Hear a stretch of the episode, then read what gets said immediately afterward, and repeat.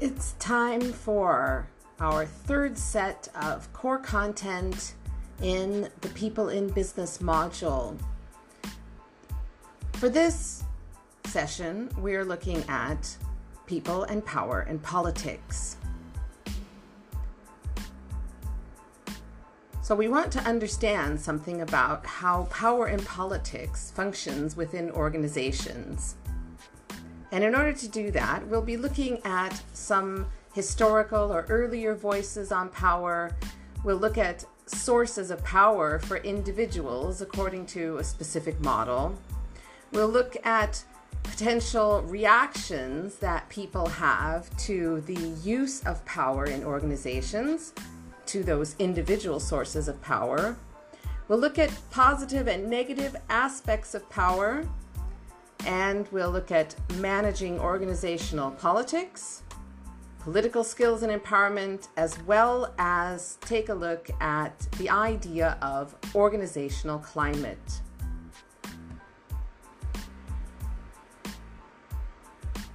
First of all, let's start with coming to understand a little bit about the idea of power. Sometimes, if you might ask people, how would you define power? Or what do you think power is? Is it positive or negative? You might get different answers. But let's start with the idea that power is not necessarily positive or negative, it is a neutral thing. And it does not exist in isolation. In order for it to exist, there must be some possibility or some context for power in which it can be exercised. And so that means that power in and of itself is situational. Essentially, there are few people who have no power whatsoever. And comparative power is often more important than absolute power. So we can look at an academic definition of power as provided by Tawney in our textbook from Rollinson. They define the concept of power as follows the capacity of an individual or group to modify the conduct of other individuals or groups in a manner which they desire, but without having to modify their own conduct in a manner that they do not desire. This is an interesting definition of power. Power is stated here as an ability to influence others, but it also has an implication that the person influencing the, the power has some sort of control over whether they're trying to get other people to do what they want and not have to change anything that they have to do themselves.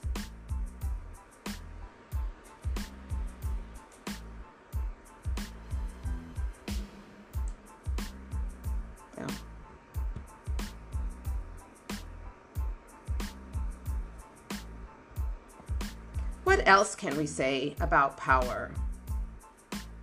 There are some factors that can give rise to political behavior within organizations. So, power has something to do with human behavior, and it's also closely related to the idea of politics. So, if we start by defining the concept of politics, we can see that politics is understood as activities undertaken within an organization to acquire and to use power and other resources in order to obtain one's preferred outcomes in a situation where there is uncertainty or inconsensus about choices. So, this is a definition that we get from a scholar named Pfeffer, also found in the textbook by Rollinson. So, politics generally ref- refers to the use of power and authority to influence organizational outcomes. You'll see that this definition of politics has some similarities with the definition of power, in that the person who is exercising the power or who is engaging in the politics is trying to obtain their own preferred outcomes by influencing other people's behavior and not necessarily having to modify their own behavior.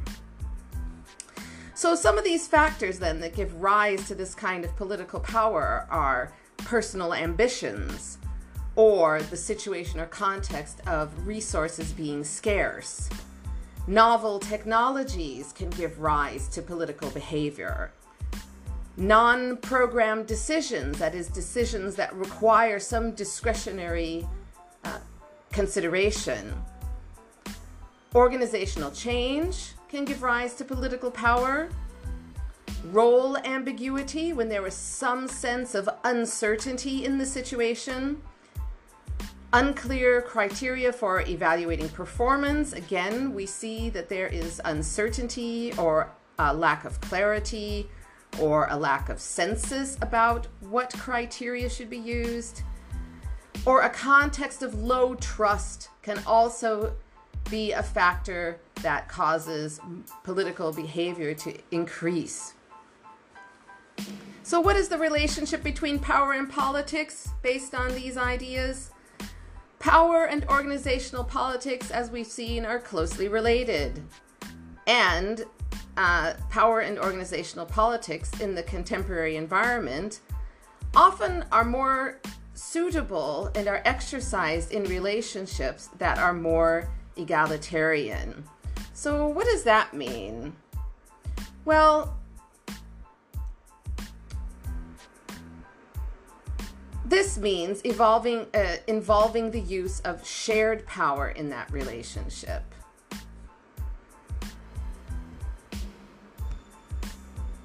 Let's move on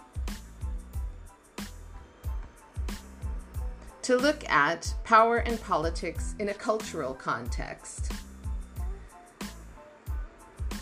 Power distance and uncertainty avoidance are two dimensions that have been extracted from Hofstede's model of intercultural dimensions or of cultural dimensions. These are two of five cultural dimensions that Hofstede delineated through his research. Power distance is the extent to which power uh, power distance is the extent to which people recognize differences in the amount of power people have within society or within a hierarchy. So, power distance is related to hierarchical relationships, much like what we see in the structures of organizations. And a high power distance would mean that there is a large discrepancy between those who have a lot of power and those who have very little power and there is also a lot of value and uh, respect spent on maintaining that power distance and those hierarchies. So, large power distance means that power is in the hands of only a few people, and that the society or the context that we are engaging in is inherently unequal Subordinates depend on those further up in the hierarchy, and the latter's superior power is accepted. So there is a clear demarcation within these types of contexts that everybody knows their place, and that there are wide inequalities, that these wide inequalities exist for a reason and are therefore considered normal and acceptable, even desirable. So we see a high degree of dependence of subordinates on those higher up in the chain of command. In contexts which have large power distance, these types of organizations will be highly centralized and hierarchical. In an organization, however, with small power distance, you'll find that they are more decentralized and have flatter structures and flatter hierarchies. So, in a context of small power distance, you'll have less demarcation of who has power, who has less power. There are more blurred boundaries. And respect within these kinds of organizations is not earned through ability, oh wait, is earned through ability, not earned through position. The structures within these types of contexts with small power distance will be less clear and the boundaries will be uh, blurred as well in terms of structure. Examples of countries who you could say have this kind of a context of low power distance or small power distance are generally northern European countries and a number of Anglo Saxon countries.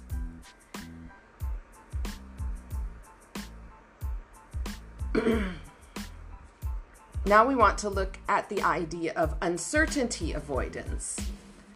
Uncertainty avoidance is also a cultural dimension that was that was delineated by Hofstede in his theory of, of culture. And uncertainty avoidance has to do with the degree in which folks in a society or in a specific context are happy with taking risks or are capable of dealing with high levels of ambiguity. And so it's the level of tolerance of uncertainty and ambiguity in a given situation or throughout a culture. For a situation that is within a context of high uncertainty avoidance, you'll see that highly structured situations are more desirable, and that these types of contexts or organizations will have plenty of rules and regulations to be followed. There is little tolerance of people demonstrating deviant behavior in a context of high uncertainty avoidance. High uncertainty avoidance, when there is differing behavior or deviant behavior, or people aren't adhering to the rules or the expectations, this can cause high levels of anxiety and emotion in that context. So, a few examples of countries that need to avoid uncertainty are, for example, Korea, Japan, and some Mediterranean countries. Now, low uncertainty avoidance is characterized, for example, in organizational structures similarly to those with low power distance. Flatter structures, less hierarchy, less need for strong dependency on, on leadership or leader figures, and some examples of countries with little need to avoid uncertainty are some Northern European countries and even some Asian countries.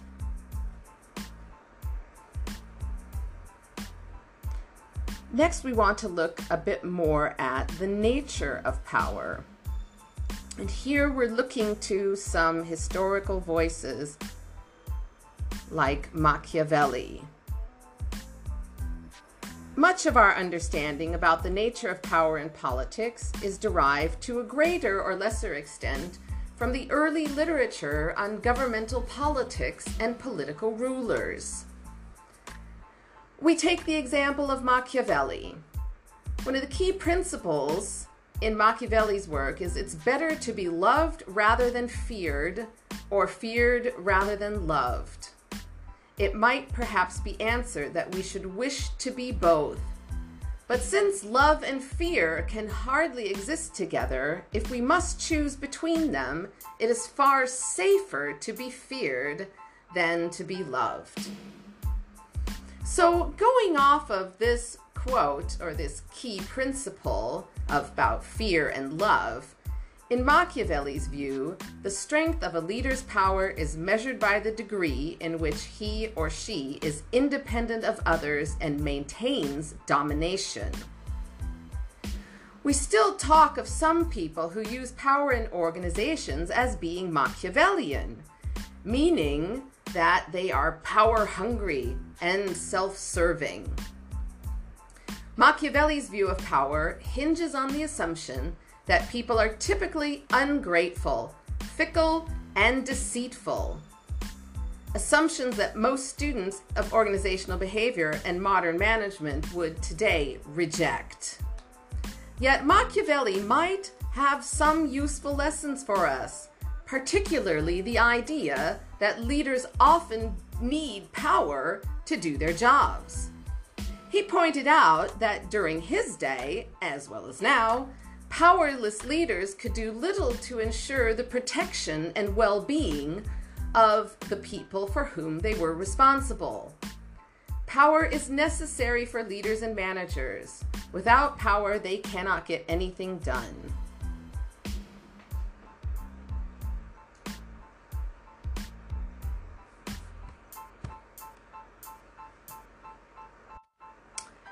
Next, we turn to another early voice on power and politics. We're looking now at Max Weber. Max Weber was a famous German sociologist who is credited with doing some of the earliest work on organizational behavior in terms of studying organizational structures and leadership.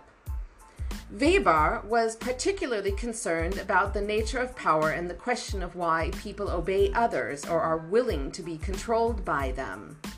He proposed three types of power domination charismatic, traditional, and legal rational. Charismatic is a type of domination or way of using power and influence where power and control are derived from the personal magnetism of the person wielding the power. You remember this concept maybe from other discussions around charisma and leadership and charismatic leadership. Traditional is where power is granted through family lineage or from one generation to the next. Legal rational is a type of power where laws and constitutional processes create legitimate authority. Weber argued that these that the last of these, the legal rational or the bureaucratic form of authority, was superior to other forms of power because in bureaucracies, authority was based on the position a person held and their power was controlled by rules, by hierarchy, and by reporting relationships. Despite his ambivalence, he still thought that power based on position in the organization was better than alternatives such as charisma or inheritance. When people in particular positions use power, it may be seen as good and necessary. When others exercise power, it may be viewed as unfair and inappropriate. So that'll be the end of the first part of this session of core content on people, power, and politics.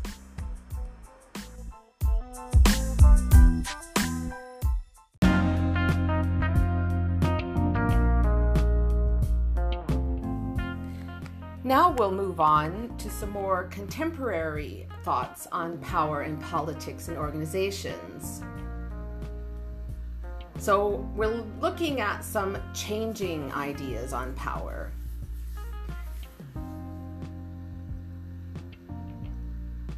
A key idea that has guided how we understand power in organization is the recognition that power is latent. The word latent means that something is present but may not necessarily be active, or it may be hidden. In the case of power, this means that it is perceived that the perceived potential to influence rather than the actual act of influencing. When used, it becomes visible as authority or persuasion or force or even coercion. Because power has this characteristic of being latent from a practical point of view, how much power you actually have depends in a large measure on how much power people think you have. Again, the idea is that power is a latent potential or capacity to influence or control. It is not just the act of coercing or influencing someone. So, moving on from that idea, we now turn to questioning power and authority. The assumption that power and authority are an inherent right of management has remained largely unchanged since the 1950s. The human relations movement during the 1960s and 70s challenged the idea that the job of management was to manipulate workers for the benefit of organizations. In the 1960s, researchers were urging us to change our conceptions about management and the nature of people.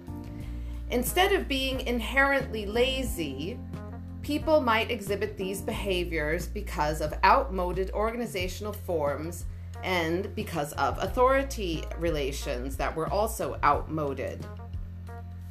So we can see that in the early stages of more contemporary thought, on management and power and politics.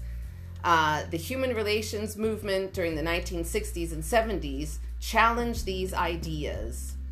Um, instead, it was felt that organizations, instead of manipulating workers to benefit them, should be meeting both individual and collective needs of the organization. So, during the early stages of the organizational development movement, the nature and desirability of traditional hierarchical authority, authority relationships came under particularly heavy fire. In the 1950s and 60s, although ownership became increasingly separated from organizational management, the assumption that power and authority are an inherent right of management still remained largely unchanged. In the 60s, um, we saw instead of these ideas some changes going on. Now we see characteristics of power and authority uh, a bit differently. Power will become more equalized and people will behave in a positive and productive way. Instead of seeing organizations as economically rational in their decision making process. The idea that organizations were also political entities and that the people in them act politically became more accepted. Some argue that organizations always seek to reduce uncertainty and dependency. Because power is the opposite of dependency, organizations will try to minimize their dependency on external entities and people by maintaining alternatives, seeking prestige, engaging in cooperative strategies, contracting or co opting those who impose threats. Individuals behave in much the same way as organizations by seeking to minimize dependence for example, by forming coalitions and attempting to acquire power. Accordingly, the traditional idea that one person could hold absolute authority has ceased to make a lot of sense. In this view, the power of individuals was not derived, nor should it be derived, solely in their positions. Now, in a global context, it becomes increasingly important to recognize that people of different cultures may view power and authority differently. These cultural differences become very important, of course, in multinational corporations. In such cases, there is often conflict over what is considered to be legitimate behaviors, and developing a common view will be a matter of negotiation. When the political and other norms of the headquarters of a and the host country are at, at odds, it's not necessary for the headquarters to completely adopt the norms of the host culture. Some adjustments will invariably need to occur.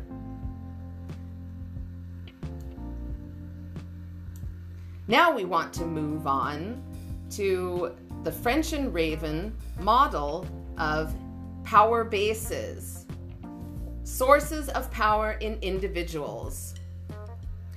French and Raven, in their research, came up with a model of power that shows five different ways uh, that power can be expressed or utilized in different ways of influencing people through power. First of all, we have legitimate power. Legitimate power is obviously associated with the idea of legitimacy. And as we saw earlier, when we look at power, politics, and authority, legitimacy is often attached to things like status or a role, um, a role or the authority that someone has within an organization. So, legitimate power arises from people's values and beliefs that someone has the right to exert power and influence over them and that they have the obligation to comply. As said before, in organizations, this type of power is derived from people's positions or job titles. Although most organizations use position titles to designate levels of authority, some organizations rely on position power much more so than others do. Not all people with the title of director have the same amount of power, even within the same organization. Even the title of manager may not mean the same thing in different organizations. Nonetheless, the idea of legitimate power as being attached to status or roles or structures and the right to exercise power is important. Reward power is a type of power that is attached to something you would receive for doing what the person in power wants you to do. So, this arises from our ability to reward other people for behaving in the ways that we want them to. This seems very closely related to the concept of power in our original definition, influencing people to do something we want them to do. Reward power involves influencing others by providing positive outcomes for those people we're attempting to influence and preventing negative outcomes for them. So, reward power is similar to positive reinforcement. Effective managers can use reward power to highlight good work and to reinforce behavior that advances organizational values and organizational goals. If used appropriately, this can help employees to learn and grow and can help organizations to obtain their objectives. But you don't have to be a manager or a person in a position of authority in order to use reward power. The use of reward power typically engenders cooperation and minimizes resistance because those who are being influenced see some kind of benefit in it for themselves. The next one is called coercive power. Now, coercion as you can see, is a way of using force or attempting to influence people by way of force. When I think of coercive power, I think of maybe somebody really holding a gun to your head. Coercive power is based on our ability to apply sanctions or punishments for the failure of others to do what is wanted of them. So, in this case, the person influencing the power has the ability to incur some kind of negative outcome for the people they're attempting to influence. The using uh, using coercive power involves exerting influence through punishment or the threat of punishments, particularly if punishments are dispensed without also offering rewards. Negative consequences can result. But nonetheless, coercive power does have its place in organizations. The use of coercive power by itself as a sole means of influencing others, however, is not recommended. Uh, extensive use of coercive power can can cause uh, disintegration of trust in relationships. Expert power this is a type of influence that people can enact, drawing on their special expertise. And this expertise is needed and valued in the organization, and therefore people with that expertise can exercise ex- expert power. That means people will do what you want them to do because they trust your knowledge, they trust your experience, they trust your expertise. So, French and Raven defined this as power based in our knowledge and expertise. It's also related to having information uh, that you may have and others need. If you know or understand something important that other people in the organization do not, then this gives you expert power. Becoming knowledgeable in a manner that helps your organization function better and to serve customers more effectively can make you more powerful in this sense. So, this power base, although you may agree or disagree with this, your ability to use and acquire influence is not wholly dependent on your successful performance of your assigned duties. The last power base, a type of power of, for individuals, is called referent power. Referent power depends on the degree to which others desire to have a relationship with the person wielding that power or a desire to identify with that person.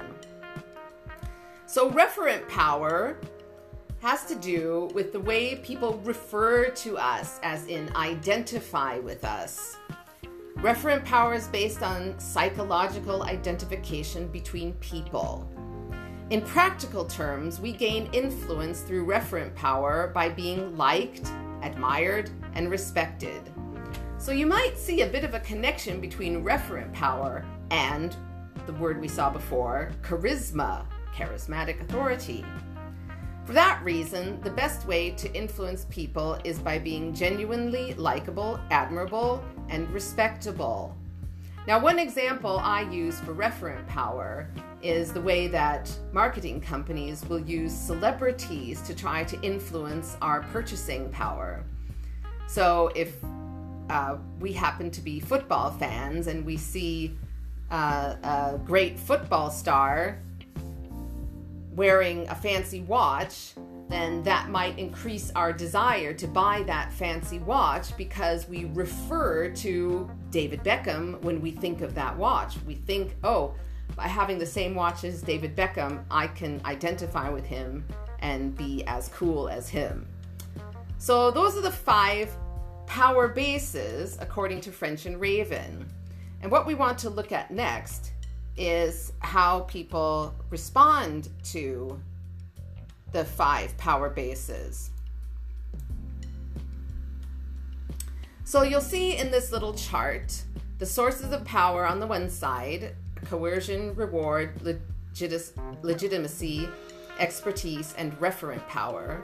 And the other side shows how some of the potential reactions to that power may emerge.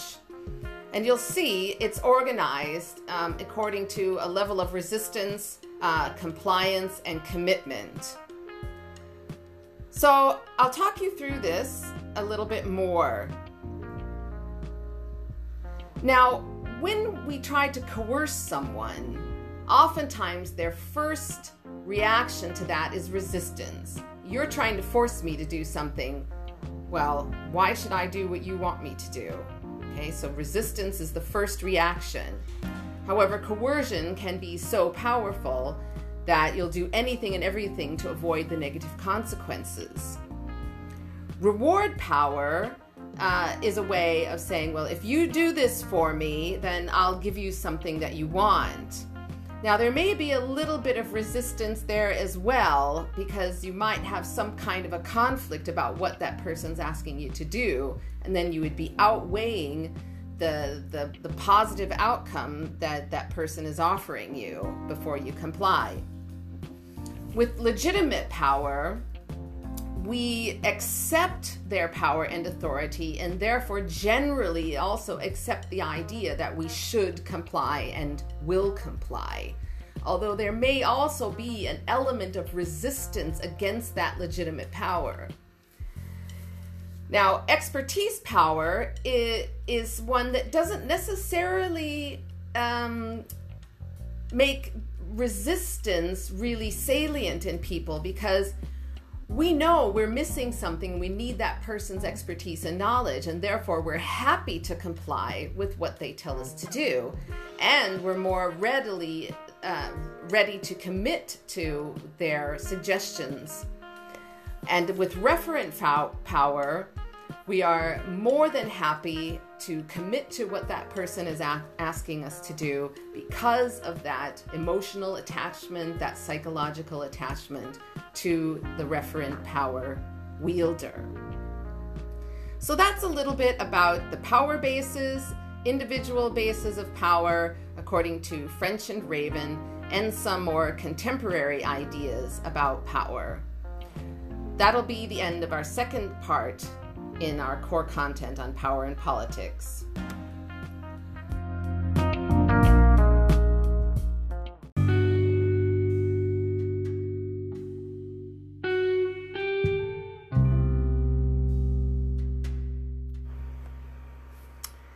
Now we're going to continue looking at power and some more contemporary thoughts on power, uh, positive and negative, and power equalizing.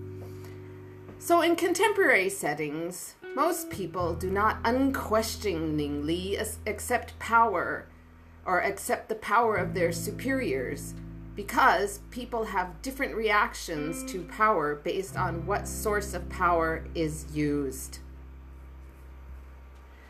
If a manager relied primarily on coercion as a way of influencing others, as we saw previously in the power bases, chances are his employees will resist either openly or passively.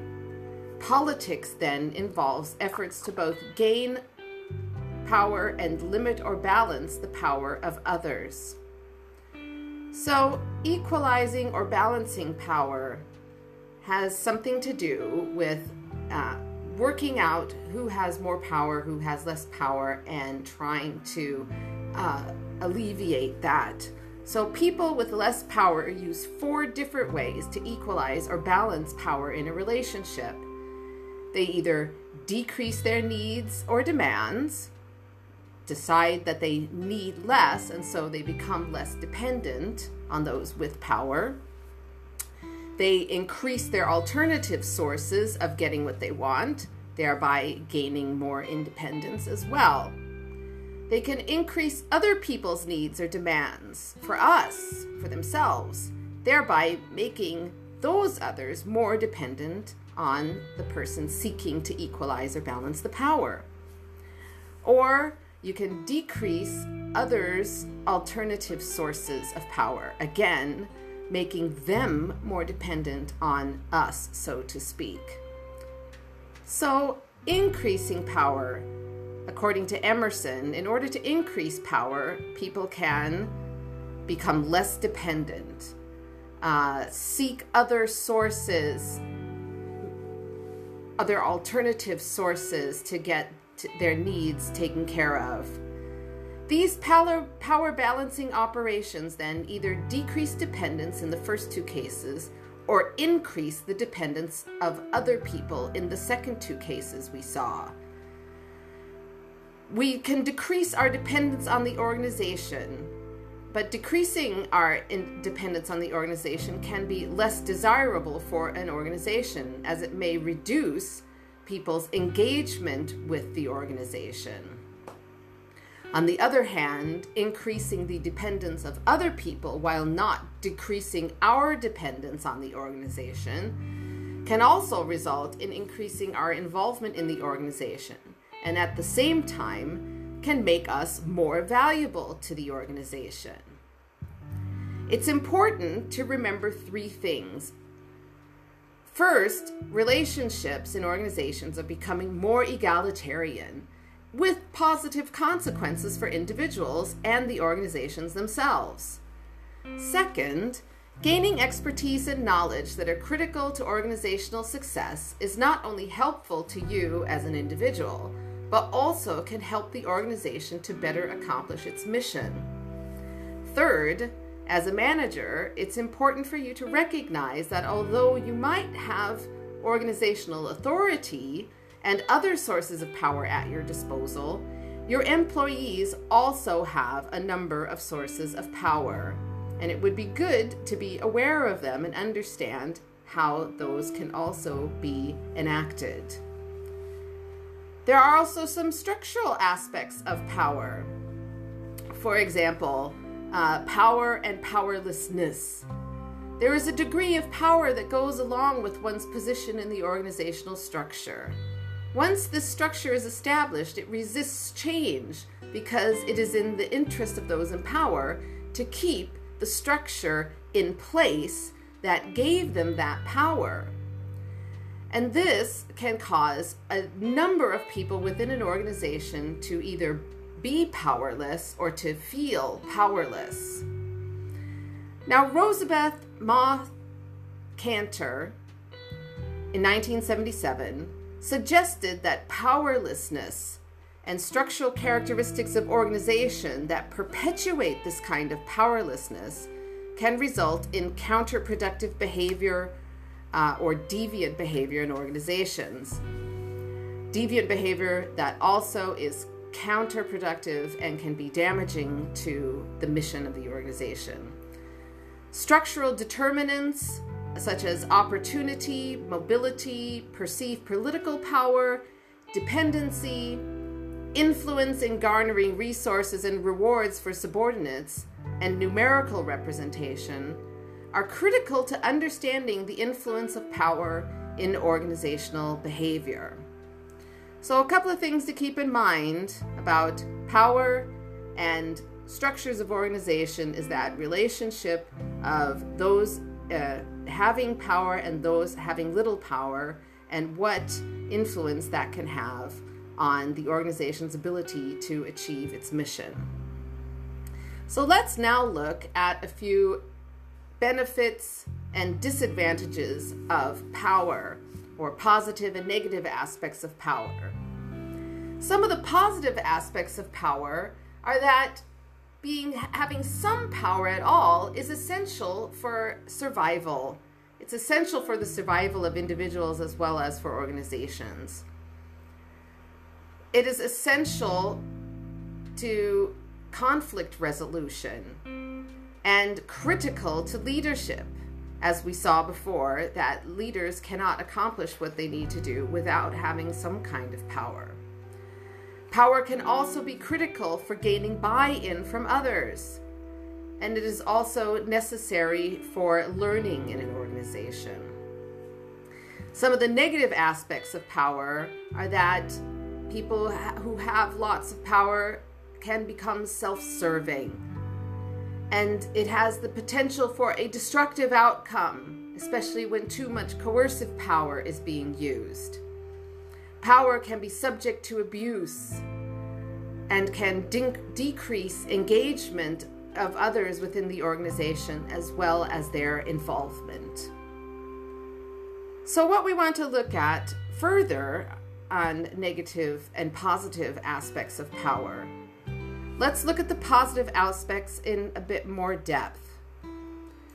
Power is not only necessary for positive organizational functioning, but it's also vital and critical source for ensuring organizational survival. Although political power in organizations is often considered unfair or unjust, and generally an undesirable phenomenon, we still see that there is an inherent need for some kind of power to uh, be used. Power and politics can help organizations to adapt and interact with their environments appropriately. For example, political processes are essential to resolving conflicts and also essential to organizational effectiveness. From this perspective, power is not only necessary for positive organizational functioning, but also vital and critical in ensuring the organization's survival. And power can be seen as a positive force because those organizational subunits who are most able to cope with the organization's critical problems and uncertainties will acquire power And in that way, this can help the organizations interact and respond to their environments. Power is a necessary and healthy aspect of organizational functioning because it is a critical component of leadership. In a strategy contingency theory of power, the reason that subunits or persons who deal with critical problems acquire power is because these subunits or persons play a critical role in organizational success. Power, in this view, helps to ensure that organizations will protect the survival of their most critical components and select executives or leaders best able to deal with these environmental contingencies. And so, as a critical component of leadership, we can see that without power, we are forced to rely solely on hierarchical authority, an approach that is often fraught with difficulties. Power and organizational politics are necessary components for organizational learning. Because intuiting what happens when individuals develop new ideas and interpreting occurs when these ideas are communicated and explained to others and the process of organizational learning. Integrating involves translating the new ideas into coordinated actions. In the last phase, institutionalizing refers to the incorporation of new ideas and insights into organizational practice. That's the last phase of organizational learning. The types of power and tactics used will vary based on the phase of organizational learning. So, intuition in organizational learning is linked with discipline, interpretation is linked with influence, integration with force, and institutionalization with domination. The politics of institutionalization most often involves those uh, the use of systemic power, such as changing procedures or rules to overcome resistance. So, those are a few thoughts on the positive and negative aspects of power and how it relates to processes in the organization, such as leadership, or such as conflict resolution and organizational learning. Now we can continue looking at some ideas around positive and negative aspects of power as we continue here. we'll look at negative aspects of power. In contrast to these positive views on the role of power in organizations, Others urge caution in advocating power and politics in organizations. This approach or this uh, view, this perspective of power, uh, Uh, has the assumption that power and politics in organizations are by nature self serving processes. Power can be abused in organizations, and that hierarchical interpersonal abuse of power is a danger to both the individuals hurt and by it the organization itself. So, organizational politics is both an individual phenomenon and a group phenomenon that is undertaken to influence others in the direction of the actor's group's goals.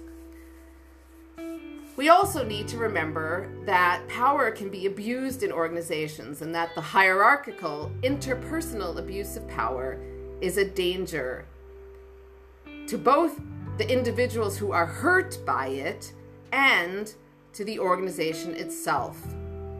So, power can be used in a manner that negatively affects others' sense of dignity and self respect in both style and substance. Such abuse of power interferes with employees' job performance. It can interfere with goal attainments and can block deserved rewards. Members of organizations may invest a significant amount of time in trying to influence decisions in which they have some personal stakes. So, organizations should employ strategies to discourage organizational members from engaging in such activities by limiting access to decision makers, altering the decision criteria to favor good performers, and offering financial incentives to discourage political activity.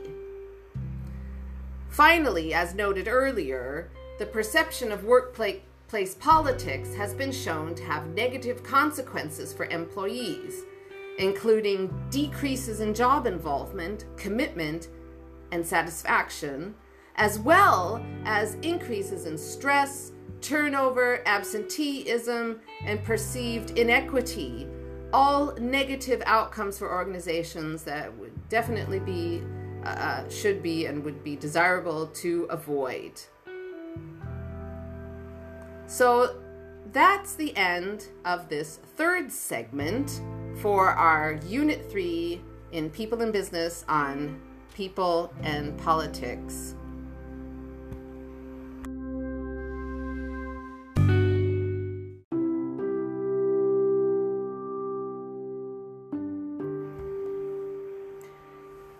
Now we'll turn to managing organizational politics. First, we'll define the idea of managing organizational politics a little bit. by seeking clarification of goals or by developing a shared sense of direction and purpose through dialogue and interaction, some of the negative consequences of power in politics can be moderated. When goals are unclear and conflicting, it is much easier for individuals to claim and convince others that their agenda is the right one for the organization. The challenge in managing politics, of course, is to choose strategies and tactics that are both legitimate and effective in a given circumstance. So, let's have a look at managing organizational politics in terms of this map called the political arena. You can see in this map that is labeled the political arena that there are different ways of using political tactics. And these all are categorized in different ways. And you'll see this map shows you some of the directionality of influence being used and the tactics being employed. So you have lateral tactics that are uh, horizontal, and you have vertical tactics, uh, which are then upwards and downwards directionality of influence. So political tactics, some of the ways that you can use political tactics are controlling and dominating the flow of information, using outside experts, or controlling agendas. You can also use image building or image management as a political tactic. Coalition building is another political tactic that can be employed in organizations. Also, gaining control over decision parameters is a type of political tactic that can be employed in organizations. So, as you look at this map, you'll see how we can define some of the tactics that are used by people who are higher up in the hierarchy, using downward controlling tactics to influence uh, subordinates. You might see also some forms of upward influence where people in the front line find ways to use political tactics to influence those higher up in the chain. You also see how lateral tactics can be used across and instead of up and down. Forming alliances and coalitions are uh, examples of these horizontal tactics. Building a power base by gaining more people who are advocating for your agenda. So, we want to continue looking at managing organizational politics and consider the idea of political skill. Political skill can be defined as the ability to effectively understand others at work and to use such knowledge to influence others to act in a way that enhances one's personal and or the organizational goals. Having political skills, particularly skills like networking skills, can be very important to professional success. Political skills have been shown to be associated with getting more promotions, with higher perceived career success, and perceived organizational mobility. While we may think of someone having well developed political skill in a negative light, positive organizational scholars highlight the constructive and useful skills involved in successfully navigating organizational politics. While this may be a little simplistic, politically skilled people have well developed social skills and the ability to adjust their behavior in different situations and act in ways that other people perceive to be sincere and trustworthy. You may have heard of the term uh, high monitoring, uh, being able to monitor your behavior and adjust according to the situation. Part of being socially savvy is recognizing that how you present yourself to others or uh, impression management can be an important part of influencing people. There are at least four additional dimensions of political skill. They include social astuteness, interpersonal influence, networking ability, apparent or perceived sincerity. And these four additional dimensions of political skill were outlined by Pereira et al. in 2007. There's another aspect of political skill that we have yet to touch on, and that is emotional intelligence. Emotional intelligence can be seen as a way to personally gain perspective on and manage the emotional effects of organizational politics. It can also be considered a political skill in and of itself. Interpersonal influence requires the ability to read and respond to changing situations and also communicating this ability to others as sincere and genuine, which then should result in trust. Political skills also positively relate to job performance and leadership effectiveness. They can serve as an antidote to stress and enhance career success and reputation of an individual. So you see, individual political skill is an important part of understanding organizational behavior and of engaging with others in an organization. Now we want to look at the idea of empowerment in the context of managing organizational po- organizational politics. So, we would like to start by understanding empowerment. Although empowerment as a word, as a term, has been widely used, there is some confusion and lack of clarity regarding exactly what empowerment means. The idea of empowerment is often oversimplified and treated primarily as a management technique. So let's just look at our definition of uh, empowerment that we have here. Empowerment is more than delegation and distinguishes between two existing views on power that can be divided into two categories. First of all, relational constructs, that is, where power is a function of the relative dependence or interdependence of the actors. And secondly, motivational constructs, which are found primarily in the psychology literature and based in the idea that power and control are used as motivational and or expectancy belief states that are internal to the individuals. So empowerment has something to do with relationships and with motivation. And it's not just about delegating tasks to subordinates. There's much more involved in the idea of empowerment. Existing views on power that are divided into these relational constructs and motivational constructs um, are just one aspect of this idea of empowerment. In the relational constructs, the empowerment process becomes one of delegation or of sharing power. Now, some additional existing views on power as we continue looking at motivational constructs.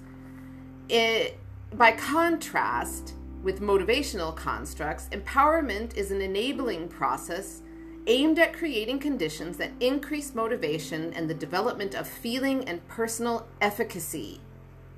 So, what we're starting to see here is this differentiation between empowerment as simply delegation and sharing power with people lower down in the chain of command, and empowerment as an enabling process that is meant to create situations where people will feel more motivated and will uh, feel more self efficacy and self actualization through that trust relationship that is created by the process of empowerment.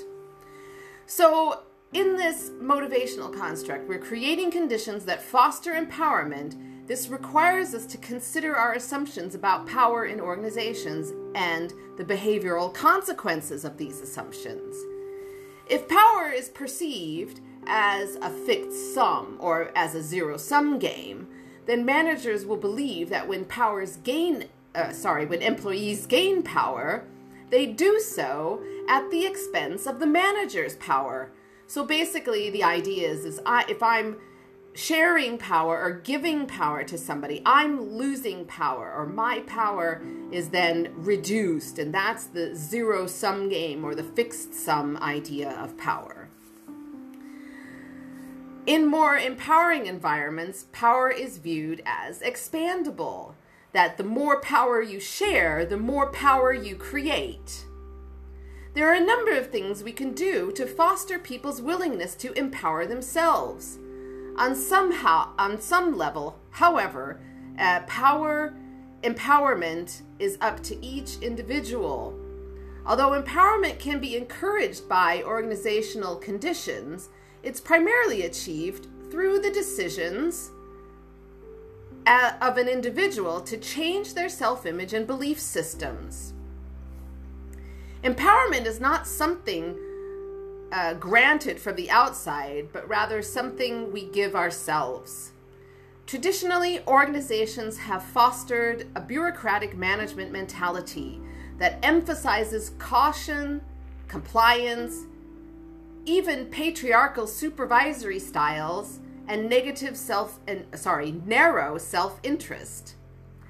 A more desirable management style, which has been called an entrepreneurial style, can be fostered through the use of political processes in organizations. From this perspective, empowerment is grounded in enlightened self interest based on service and contribution to the organization. In modeling self empowerment, Managers adopt the belief that they are their own authority rather than looking to their superiors. They engage in and encourage self expression in others and make personal commitments to achieving results. To make this empowerment and enlightened self interest possible, organizations reflect and express values about work, achievement, and community that organizational members can affirm. So that's the last part of our look at managing organizational politics and empowerment. In the next segment, we'll look at organizational climate.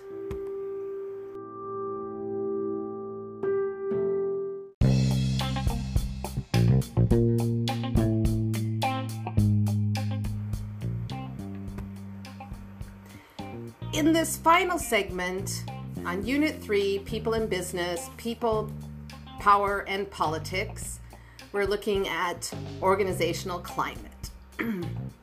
so we'll start with a definition and some outcomes related to organizational climate. A definition of organizational climate can be understood as follows a characteristic ethos or atmosphere within an organization at a given point in time, which is reflected in the way its members perceive, experience, and re- react to the organizational context. So, as you can see from this definition, organizational climate, if you think of the word climate like we have uh, on Earth, we have a, a specific kind of climate back where I come from in Iowa, we have a continental climate, which means it's really cold in the winter, really hot and humid in the summer, and we have a lovely spring and autumn in between. Now, the climate here in Great Britain is slightly different from that. Although we have all four seasons, uh, it's a milder sort of climate and doesn't necessarily have all the harsh extremes that we might have in the Midwest. So you can understand organizational climate to be these differences in the the climate which has to do with the way people interact with each other within the organization. It's this ethos or this atmosphere of how people interact with each other. So, organizational climate, in some ways, is also related to organizational culture.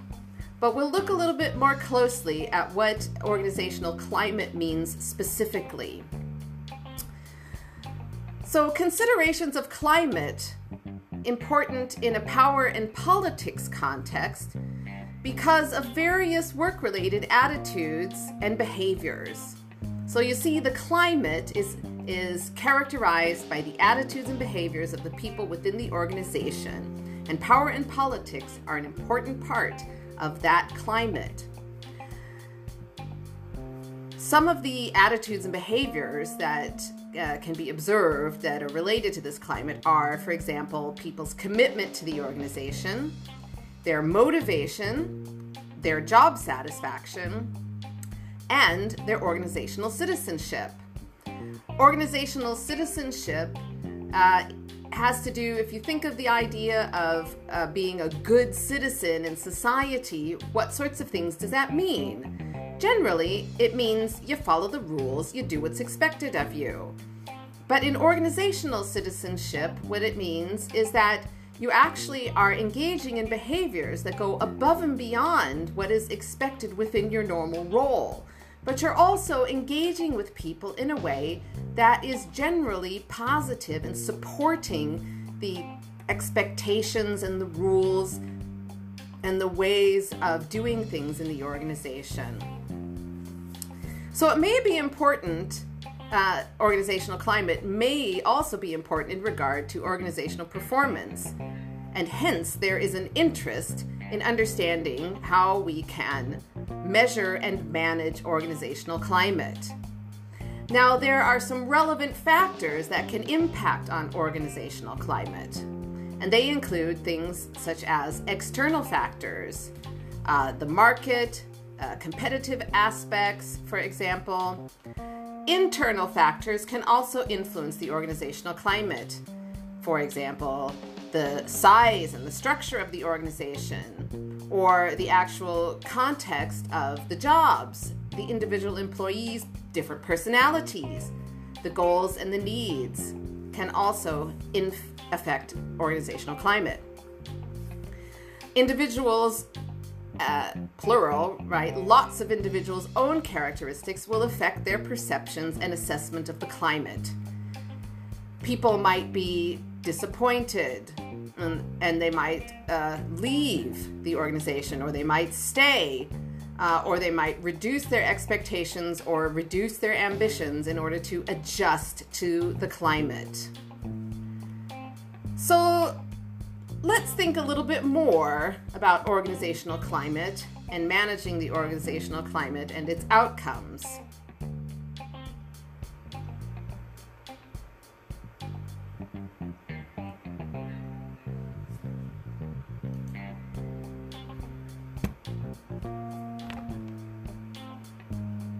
At an individual level, people have their own personalities, needs, abilities, and goals. And the organization needs to satisfy such needs um, and help them achieve these cherished goals. But how easy is this really in practice? Individuals will perceive and judge the organization on how well it satisfies their needs and desires. But people talk about their experience with colleagues. So, group shared experiences then become an effect, uh, a powerful force here. And whether individuals view the climate as positive or negative will be influenced by these group shared experiences. Do they find the pay fair? Do they find that they are treated fairly by the organization? What do they think about the leadership in the organization? What about procedural justice? All of these things and the way the group communicates about them will help to build and shape that organizational climate. The immediate environment is another aspect of organizational climate. The supervisor, the tasks, the rewards, the punishments, and peers all affect the way people perceive the climate as either a pleasant or an unpleasant workplace. The organizational environment, the size, the structure, the authority patterns of the organization, the roles, the job design, technology, the management philosophies, authority and power aspects, um, and all of these things can influence the organizational climate and people's perception of the climate, their attitudes and behaviors within that organization.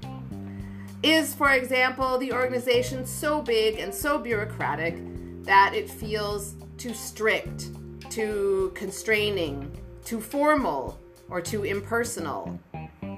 Or maybe you're working in an environment where formality is desirable and maybe a certain amount of distance is also desirable, and people are happy with that. So, organizational climate is a very interesting and complex aspect of organizational behavior.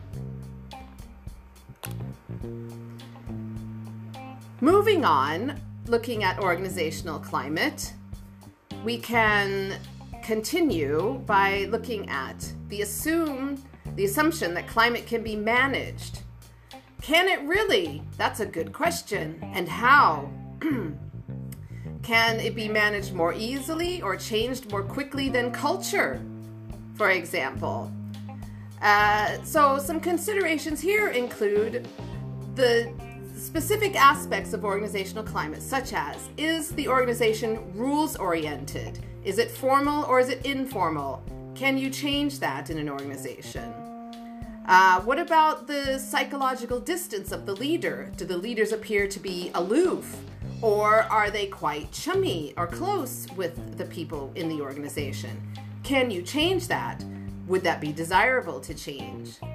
What about creativity and the readiness to innovate? Being open to new ideas? Uh, can you change that in from a group perception and the ways of doing things? I'm sure there are different kinds of interventions that an organization could attempt in order to modify people's perceptions of how open the organization is to new ideas. What about questioning authority? To what extent is that allowed, or to what extent is that encouraged?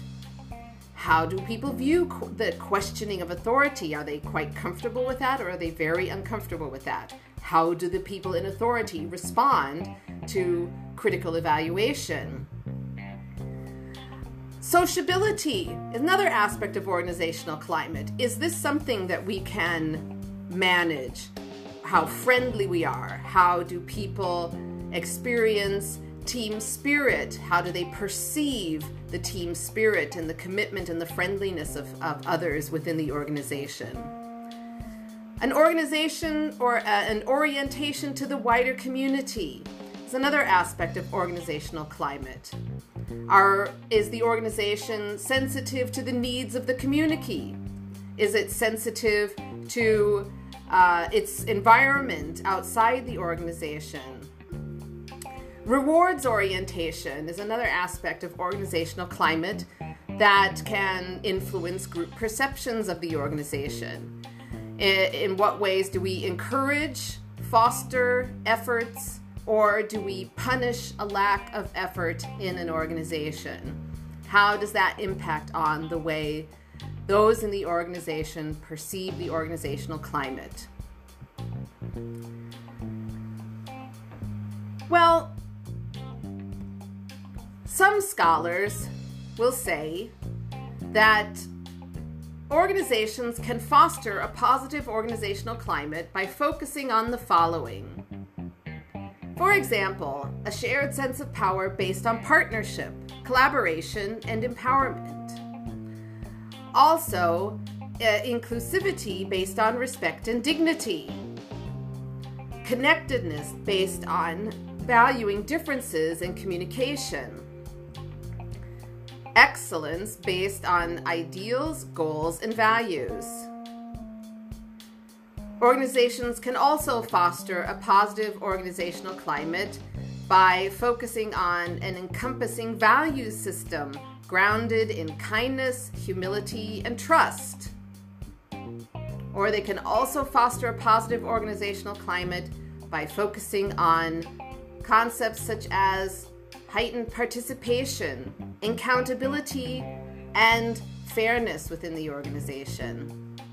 So, there are a number of aspects related to organizational climate that uh, management and organizations can attempt to focus on and attempt to adjust, attempt to shape through attitudes, beliefs, behaviors, through processes and procedures within the organization.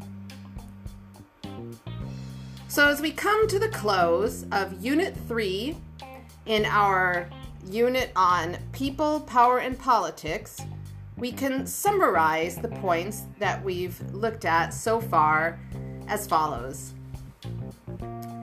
A knowledge of power and politics, as well as organizational influence tactics and culture, is particularly essential to success in organizations. In order to correct imbalances of power, organizations must seek to expand opportunity and mobility for those within the organization. They must seek to empower people in their roles and balance the numerical representation. Organizational politics can have both positive and negative consequences. And as we've seen, there are both positive and negative aspects of power, as well as positive and negative responses to the different kinds of power bases that a person might use or enact in an organization. There are a lot of things related to political tactics and political skills.